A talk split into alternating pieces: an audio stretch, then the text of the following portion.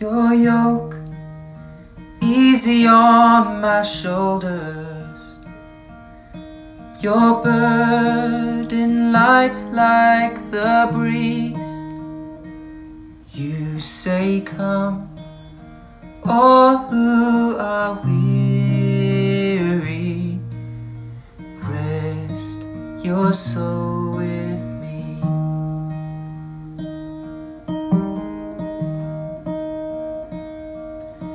Your word light in the darkness,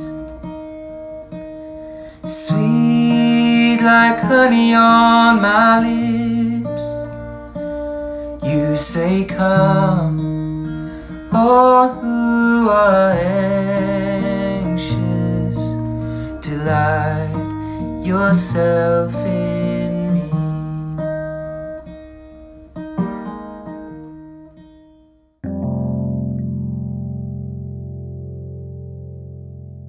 To the saints of Central Vineyard.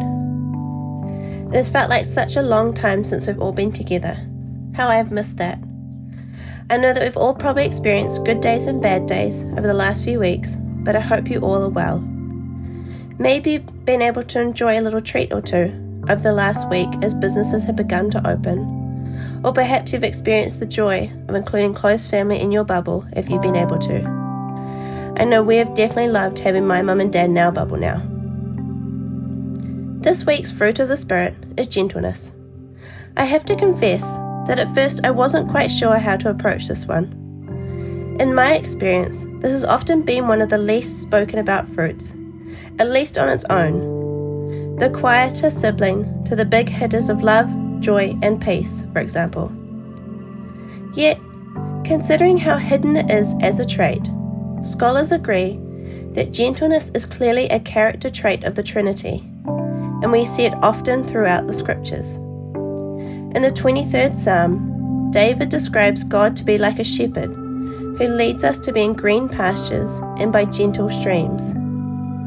God spoke to Elijah in a gentle whisper. The prophetic descriptions of Jesus coming in Zechariah 9 verse 9 don't show him as someone filled with pomp and splendor, which would be expected at this time for a great leader but he will come in gentle humility. Jesus, who let's remember is God incarnate, symbolically enters Jerusalem as gentle and riding on a donkey in Matthew 21, verse 5. And Jesus describes himself as a gentle, humble servant who provides comfort and rest in Matthew 11, verse 29. If we focus in on Jesus, what a contrast he would have been to the Roman leaders that the people in Jerusalem would have seen and known. Roman emperors saw all of their power resting in their military dominance and physical prowess. The Roman world itself was a fairly ruthless place to be. Very little consideration was given to the poor or the sick, and it was often pretty lawless and chaotic. To have a leader be gentle and kind to others would have been unfathomable and at odds with the social norms of the Roman world. This is a countercultural trait of Jesus. It helps to set Jesus apart in the Roman world. Perhaps this is all best shown in a scene in Mark 10. Jesus is with his disciples, and two of them, John and James, who are nicknamed the Sons of Thunder, ask Jesus if they can sit at his side when he is in power. They still think that Jesus is going to get things done like the Romans do things. But Jesus says to them this very important line You know, the leaders of this world love to lord their power over their people, they love to flaunt their authority. But amongst you, it will be different. Whoever wants to be a leader must be a servant. Jesus then goes on to yet again stress that he has come as a servant to serve, not as a powerful militant ruler. Amongst you, it will be different. What if one of the key markers of this difference is Jesus' gentleness? We then see this echoed in Paul, who understood the importance of behaving towards others with the same gentleness as shown by Jesus, although we also see him struggle with this at times. In Colossians 3, verse 12, he says that since God chose you to be the holy people he loves, you must clothe yourselves with tender hearted mercy, kindness, humility, gentleness, and patience. And we see this again in Paul's encouragement to Timothy in 1 Timothy 11 that he is to pursue righteousness and a godly life, along with faith, love, perseverance, and gentleness. In our current mainstream culture, gentleness seems to fly under the radar.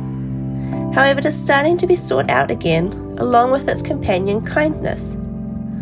Perhaps in the current global chaos we find ourselves in, our deep rooted sense of what God calls us to is being inherently longed for, whether through the church or secular culture. In psychology fields, while there is limited research into gentleness, interestingly, it is considered to be a compound character strength, meaning that it exists as a combination of other characteristics such as humility, forgiveness, and kindness. Gentle people are often considered to be empathetic, have high social intelligence, and are loving with a high degree of openness or receptivity to others. Gentleness is also considered to be an other oriented strength, putting the needs of others ahead of ourselves.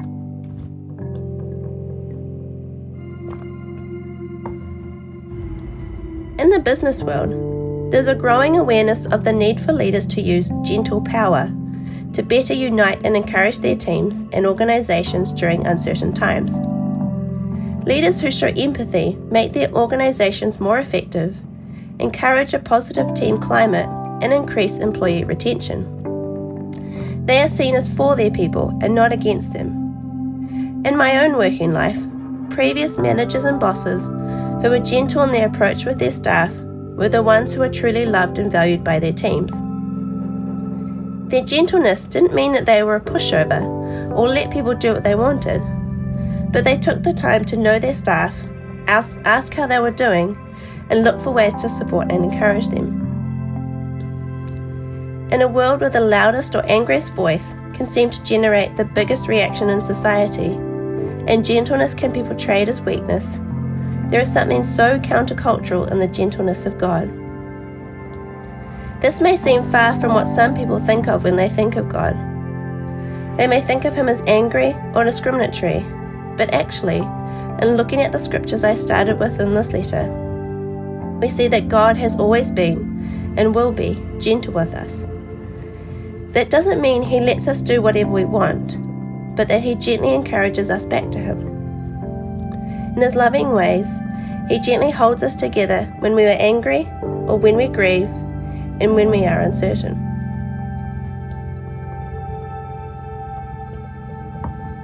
Jane Williams, Assistant Dean of St. Mellitus Theological College, says Gentleness is a quiet, assured strength in knowing who you are in Christ to such an extent that you don't need to have anyone else validate you. In this age of self promotion, the fruit of gentleness would mean that you don't need to get worked up or anxious about that but instead, gentleness starts in the deep rooted knowing that you are loved by God first.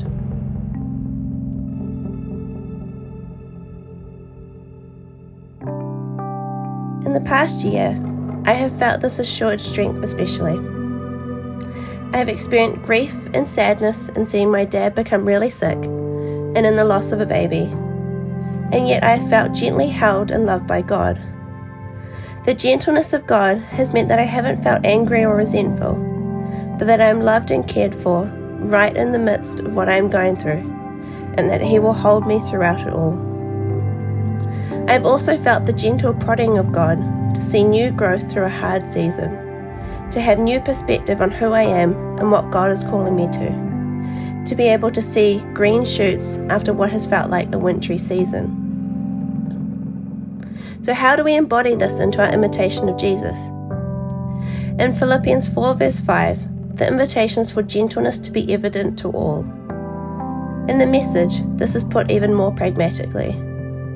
Make it as clear as possible to all you meet that you're on their side, working with them, not against them.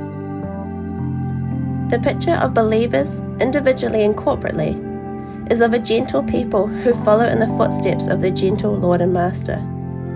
This is not a gentleness that is naive or spineless, but a gentleness that lives with principled firmness. Jesus was gentle, but he was not a pushover. The challenge that gentleness presents to us is, therefore, a difficult one.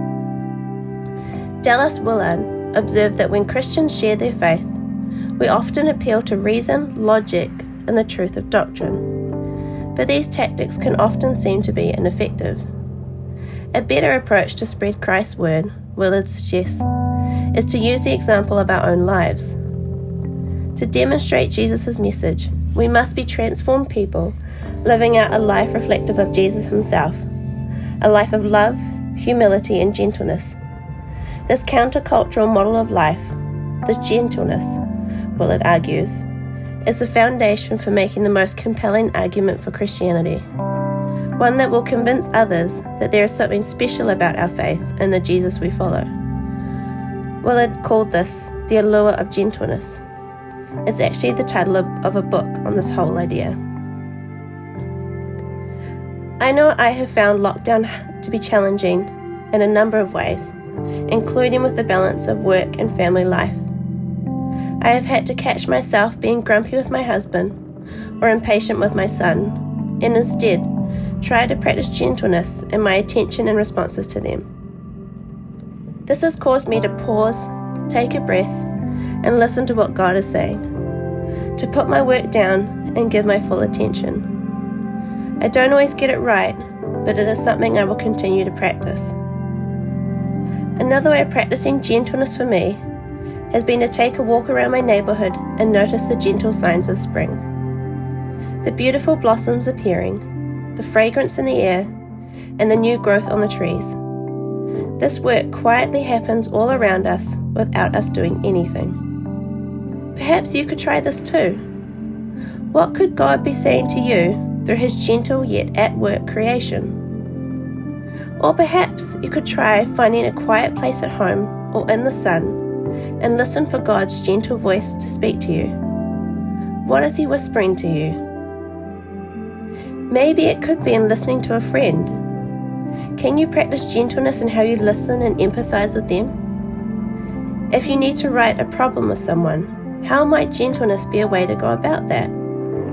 How can you serve them with receptivity and openness? What would the church look like? Or what would your home look like? Or what would social media look like if we make it as clear as possible to all you meet that you're on their side, working with them, not against them? May you realize the allure of God's gentleness. With love, Gabrielle.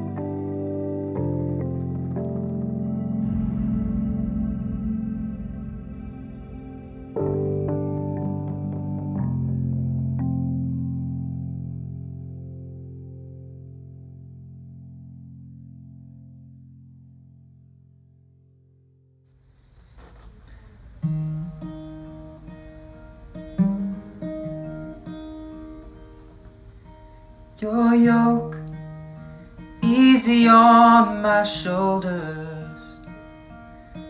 Your burden light like the breeze. You say, Come, all who are weary, rest your soul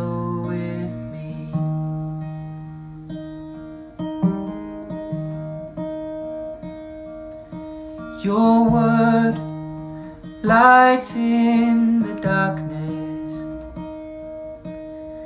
sweet like honey on my lips. You say, Come, all who are anxious, delight yourself in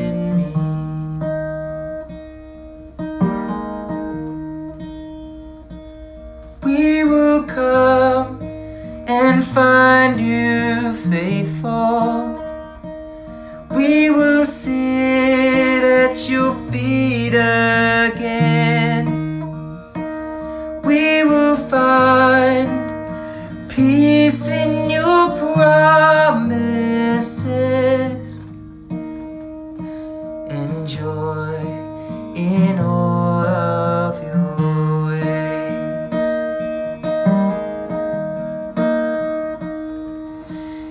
your peace steadfast forever,